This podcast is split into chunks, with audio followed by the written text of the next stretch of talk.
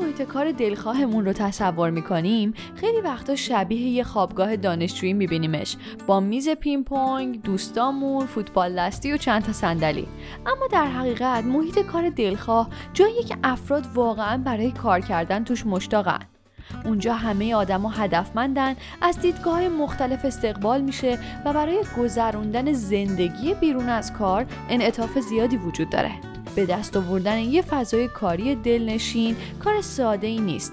اما شواهد نشون داده که راهکارهایی وجود داره که هر کارمند بتونه به بهبود محیط کارش کمک کنه. سلام من محلا هستم و شما به پادکست چماخم از رادیو جوان گوش می‌کنید. چکیده این مقاله که امروز براتون تعریف می‌کنم در مورد اینه که چطور می‌تونیم محیط کارمون رو به جایی تبدیل بکنیم که از بودن درش لذت ببریم. تا چماخم کار دستمون بیاد و از این به بعد سر کار حالمون بهتر باشه.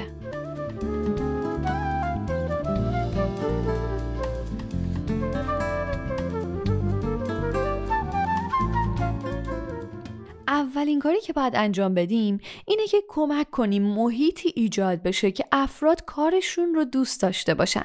یکی از اصلی ترین چیزا پیدا کردن معنا توی کاری که انجام میدیمه. یعنی وقتی مشغول به کاری میشیم درک صحیحی داشته باشیم از اینکه دقیقا چه کاری داریم انجام میدیم و مسئولیت ما توی سازمانی که کار می‌کنیم چیه. در واقع تو دنیا کمتر از یک سوم از آدما هستن که دقیقا می‌دونن دارن چیکار می‌کنن و به کاری که انجام میدن احساس تعهد دارن و فکر می‌کنن که توی اون مشارکت دارن. اما راستش پیدا کردن معنا و هدف توی کاری که انجام میدیم کار آسونی نیست. مثلا نمی‌تونی همینجوری بذاری توی لیست کاراتو ببینی. آها این هدف کار منه. اما راهکارهای مشخصی هست که شما به عنوان یک کارمند می‌تونین انجام بدین تا هدف و معنای کارتون رو پیدا کنید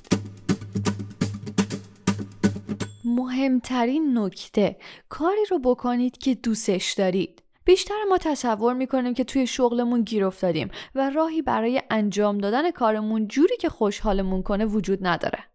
یکی از استادای دانشگاه ییل به نام امی و همکاراش ایده ای رو دارند که الهام گرفته شده از فریلنسرها و کارآفریناست که اسم ایدهشون بازآفرینی شغل یا کارمونه. این ایده به زبان ساده یعنی تبدیل وظایف کاری به یه سری کارهای جداگونه؟ و بعد فهمیدن اینکه کدومشون رو بیشتر دوست داریم و کدومشون رو کمتر. این کار در نهایت می‌تونه باعث انجام پروژه های جدید کنار گذاشتن مسئولیت های خاص کار کردن با افراد جدید و یا حتی فقط تغییر زاویه دید شما نسبت به کاری که می‌کنید باشه. برای مثال یه سرایدار بیمارستان. می‌تونه شروع کنه با بیمارا صحبت کردن و بهشون پیشنهاد آب یا پتوی اضافه بده و اینجوری خودش رو مددکار یا کمک بیمار بدونه. یه کارمند پرمشغله اداره می‌تونه بعضی کاراشو به شکل گروهی انجام بده. اینجوری هم کمک می‌گیره و هم همراه و هم صحبت پیدا می‌کنه. یه فروشنده خدمات اینترنتی ممکنه به کارش نه به عنوان یه فروشنده بلکه به شکل ارتباط دهنده دنیا نگاه کنه. شاید با خودتون فکر کنید که رئیستون عمرن اجازه بده شما مسئولیتاتون رو تغییر بدین یا به کس دیگه ای واگذارش بکنید. اما بیشتر وقتا این به این خاطره که شما اصلا این درخواست رو نمی کنید سعی کنید چیزی که تو فکرتونه و آزارتون میده رو به زبون بیارین. توی جمع بیشتر صحبت کنید. یه پروژه جدید شروع کنید و یا با افراد جدیدی کار کنید. اگه شما بخواین مدیرای خوب معمولا به گرمی از این جور پیشنهادات استقبال می‌کنن.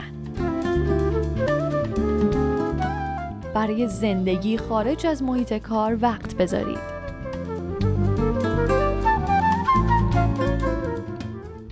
کردن حال و هوای محیط کار از طریق تمرکز روی ساعات غیر اداری ممکنه به نظرتون متناقض برسه. اما یکی از مهمترین راه های بهبود کار اینه که کارمندا مطمئن باشن که این کاری که انجام میدن قرار نیست بقیه زندگیشون رو تحت تاثیر قرار بده. با نظرسنجی مختلفی که از افراد شاغل انجام شده همه شواهد نشون داده که انعطاف داشتن توی ساعات کاری اولین خواسته تمامی افراد شاغله و این در واقع باعث شادی کارمندا میشه. با این وجود تعداد رؤسایی که به کارمنداشون اجازه میدن منعطفتر فعالیت داشته باشن روز به روز داره کمتر میشه. قطع ارتباط اجباری محققای هاروارد متوجه شدن وجود مرخصی که شامل هیچ تماس یا ایمیلی نباشه رضایت و عملکرد کارمندا رو بالا می‌بره. اما اونا یه مزیت غیرمنتظره دیگر رو هم کشف کردن. وقتی کارمندان نتونستن با همکاراشون توی روزایی که توی مرخصیان تماس بگیرن متوجه شدن که اصلا احتیاجی نیست که توی ساعات غیر اداری بخوان با همدیگه در تماس باشن حتی اگه اونا توی تعطیلات نباشن. زمانی برای حمایت این روزا خیلی از پدر مادرها بیرون از خونه کار می‌کنن و طبق گزارشات اونا احساس خستگی و استرس زیادی دارن و تنها درخواستشون اینه که انعطاف پذیری بیشتری از طرف محیط کارشون داشته باشن. از کارهای مفیدی که کارفرماها می‌تونن انجام بدن اینه که به پدر و مادرها اجازه بدن نیمه وقت کار بکنن و ساعت تعطیلیشون رو با ساعت تعطیلی مدارس هماهنگ بکنن. البته این فقط محدود به پدر و مادران نمیشه. هر آدمی با اینکه شاغله احتیاج داره زمانی رو داشته باشه که بتونه بره دکتر ورزش کنه برای انجام یه پروژه جانبی بیرون از محل کار وقت داشته باشه یا بتونه سفر کنه. و اگه کارفرماها این انعطافا رو داشته باشن اکثر کارمندا سر کار خوشحالتر خواهند بود. راه های ای برای دادن این زمان به کارمندا وجود داره. مثل یه ساعت مرخصی تو هفته واسه هر کاری که دلشون می‌خواد انجام بدن بدون هیچ سوالی. یا اجازه دادن برای کار کردن از تو خونه به شکل منظم به همه کارمندان. البته بعد از به وجود اومدن بیماری کرونا خیلی از کارفرما ناخواسته مجبور شدن که این انعطاف پذیری ها رو به خرج بدن.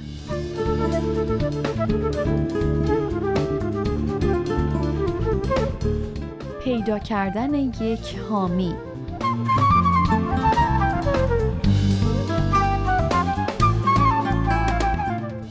کسی رو پیدا کنید که حامی شما بشه و شما هم حامی کس دیگه ای بشید. وقتی کار جدیدم رو شروع کردم یه توصیه شغلی گرفتم که اونم پیدا کردن یه حامی بود. بعد از اون یاد گرفتم که در واقع این پروسه که محققا بهش میگن اسپانسر یعنی اینکه افراد رده بالا یا ارشد شما رو بشناسن و کارتون انقدر خوب باشه که اونا بهتون فرصت بدن و حامیتون بشن. حالا سوال پیش میاد که چجوری یه حامی پیدا کنیم؟ کار رو می‌تونید با آشنا شدن با افراد قدیمی تر شروع بکنین. ازشون بپرسین که قهوه می‌خوان، دنبال توصیه یا پیشنهاد باشید ازشون و به تیمشون ملحق بشین.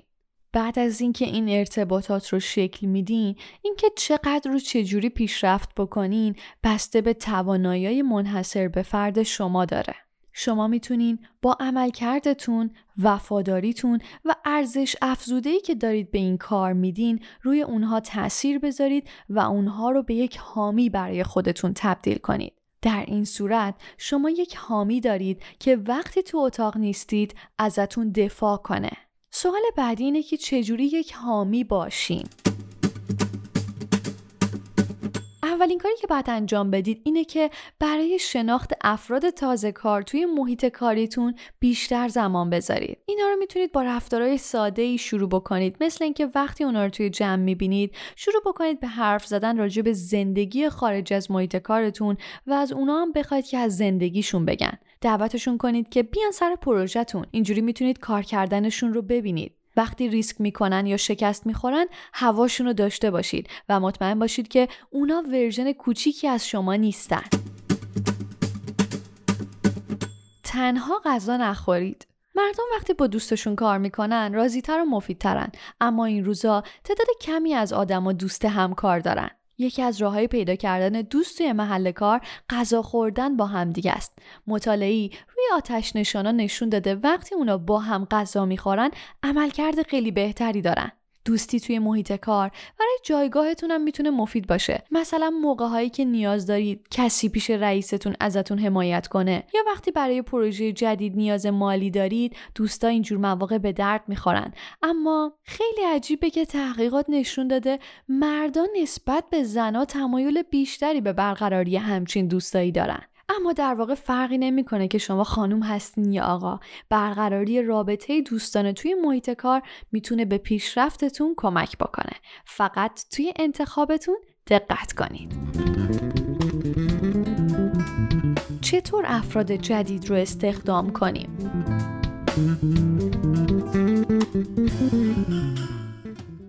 اولین نکته مهم افراد مختلفی رو به شکل سختگیرانه و فکر شده به تیمتون اضافه کنید. در سال 1970 بعضی از مدیرای ارکستر سمفونیا روش جدیدی رو برای استخدام کردن امتحان کردن به اسم استخدام کور. این روش در واقع به این شکل بود که نوازنده ها پشت پرده می نواختن و روی زمینم فرشی پهن بود تا داورا حتی از روی صدای پاشنه کفشا هم نتونن قضاوت کنن.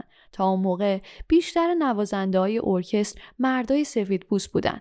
روش جدید شانس استخدام زنا رو بالا برد و همچنین زنای بیشتری برای ثبت نام ترغیب شدن چون اونا به خاطر رفتار عادلانه اعتماد به نفس پیدا کرده بودند. از تعصبات جلوگیری کنید. تحقیقات مختلف نشون داده. وقتی افراد رزومه فردی رو می‌بینن ناخودآگاه کسایی رو ترجیح میدن که با اونا به یه دانشگاه مشترک رفتن یا سرگرمی مشابهی دارن. اما این چیزا مشخص نمی‌کنه که اون متقاضی با سبک کاری یا استراتژی شما همخونی داره یا نه. سرویس های جدید اطلاعات هویتی رزومه رو مخفی می‌کنه و حتی به استخدام کننده ها اجازه میده بدون دونستن اطلاعات فرد آزمون استخدام رو ازش بگیرن. اینجوری اونا نمی‌تونن بر اساس تعصباتشون تصمیم بگیرن و به متقاضی فرصت میدن تا خودش رو ثابت کنه. محققا میگن غیر از پرسیدن سوالای مشابه استخدام کننده باید وظایف رو هم شبیه سازی کنه. چه نوشتن کد باشه چه تدریس کردن. افراد با پیش زمینه های مختلف باید شانس این رو داشته باشن که توی لیست قرار بگیرن. مراقب زبونتون باشید. یه موضوع جالب اینه که وقتی توی یک آگهی کلماتی مثل مدیریت استثنایی ذکر میشه بیشتر متقاضیان مردن. و وقتی کلماتی مثل دلسوز پرورش دهنده و یک دل ذکر میشه زنان بیشتری رو جذب می‌کنه. تکسیتو که به شرکت ها برای نوشتن آگهی استخدام کمک می‌کنه پیشنهاد میده از کلماتی استفاده بشه که مردان و زنان رو به یک اندازه جذب می‌کنه مثل کلمات فوقالعاده بلند پرواز و برتر. تکسیتو میگه نوشتن با زبان خونسا و بدون جنسیت چهارده روز سریعتر جواب میده و داوطلبای متنوعتری رو براتون میاره.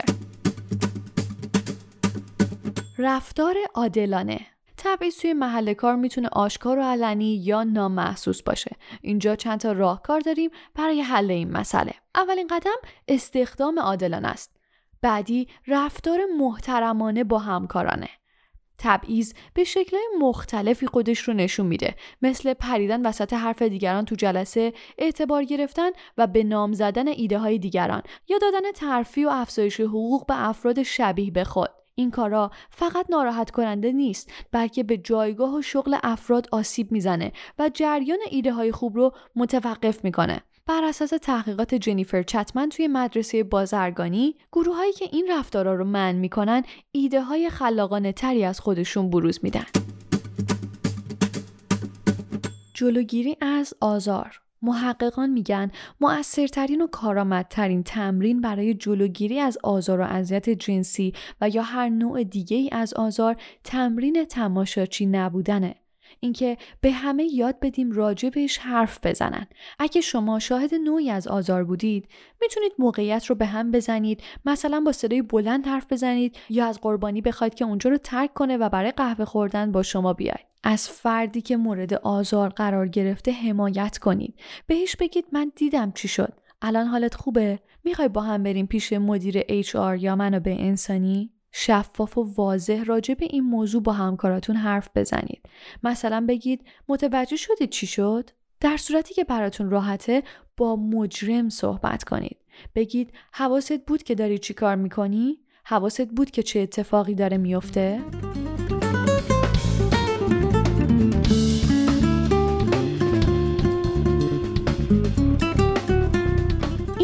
مسئولیت همگانیه.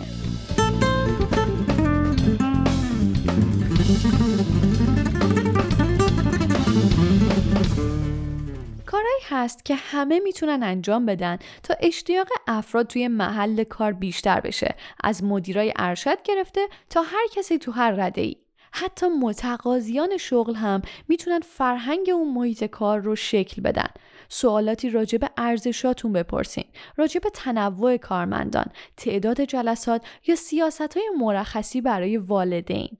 خیلی از متقاضیان کار راجع به این مسائل سوال نمی‌پرسن چون میترسن تاثیر بدی روی مدیران بذاره. اما اگه چنین چیزایی وجود داشته باشه ترجیح نمی‌دید قبل از شروع کار متوجه بشید؟ این رو هم یادتون باشه که جلسه مصاحبه دو تا وجه داره. در واقع کارفرما هم داره سعی می‌کنه که شغل مورد نظر رو به شما ارائه بده و اگه اونا بدونن چیزای مشخصی برای متقاضیان مهمه به احتمال زیاد ایجادش می‌کنن. تحقیقات نشون داده در طول سالهای مختلف وقتی که کارفرماها متوجه تمایل متقاضیان به داشتن یه برنامه انعطاف پذیر شدن سیاست های خودشون رو به مرور تغییر دادن. حواستون باشه از مزایای محل کارتون استفاده کنین. بعضی از مرخصی والدین یا انعطاف زمانی استفاده نمی‌کنن چون نگران کم شدن حقوق یا نگرفتن ترفیان و متاسفانه طبق شواهد موجود همینطور هم میشه. اما اگه همه از مزایا استفاده کنن فرهنگ محیط کار تغییر می‌کنه و دیگه از این اتفاقا نمیافته. کارهای ساده ای که می‌تونید امتحانشون کنید. وقتی همکاراتون کاری رو خیلی خوب انجام میدن بهشون بگید و ازشون تعریف کنید. وقتی حرف می‌زنن بهشون گوش بدید. سعی کنید با همدیگه ناهار بخورید. اگه دیدین کسی با همکارتون بد رفتاری می‌کنه برید جلو و حال همکارتون رو بپرسید. و در آخر چند تا نکته برای رؤسا. رفتارتون بیشتر از حرفاتون مهمه و افراد با دقت اونا رو می‌بینن مخصوصا اگه شما مدیر ارشد باشین. چند تا پیشنهاد برای تغییرات کوچیکی که می‌تونه حال و هوای محیط کارتون رو عوض بکنه براتون دارم. اول ایجاد فضای منعطف و همدلانه است. بعدش استقبال از برابری تنوع و احترامه.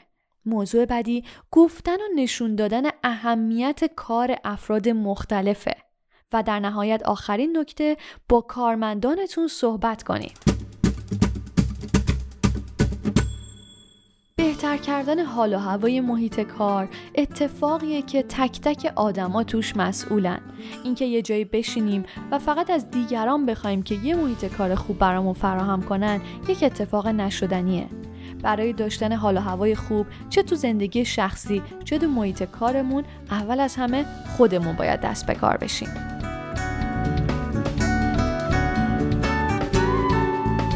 ممنون که با این اپیزود از پادکست چم و خم هم همراه بودید. چکیده این مقاله به شکل اپیزودگرافی توی پیج اینستاگرام پادکست چم و خم منتشر میشه. فراموش نکنید که اگر از شنیدن این پادکست لذت بردین اون رو به دوستانتون هم معرفی کنید. تا یک هفته دیگه و یک اپیزود دیگه بدرود.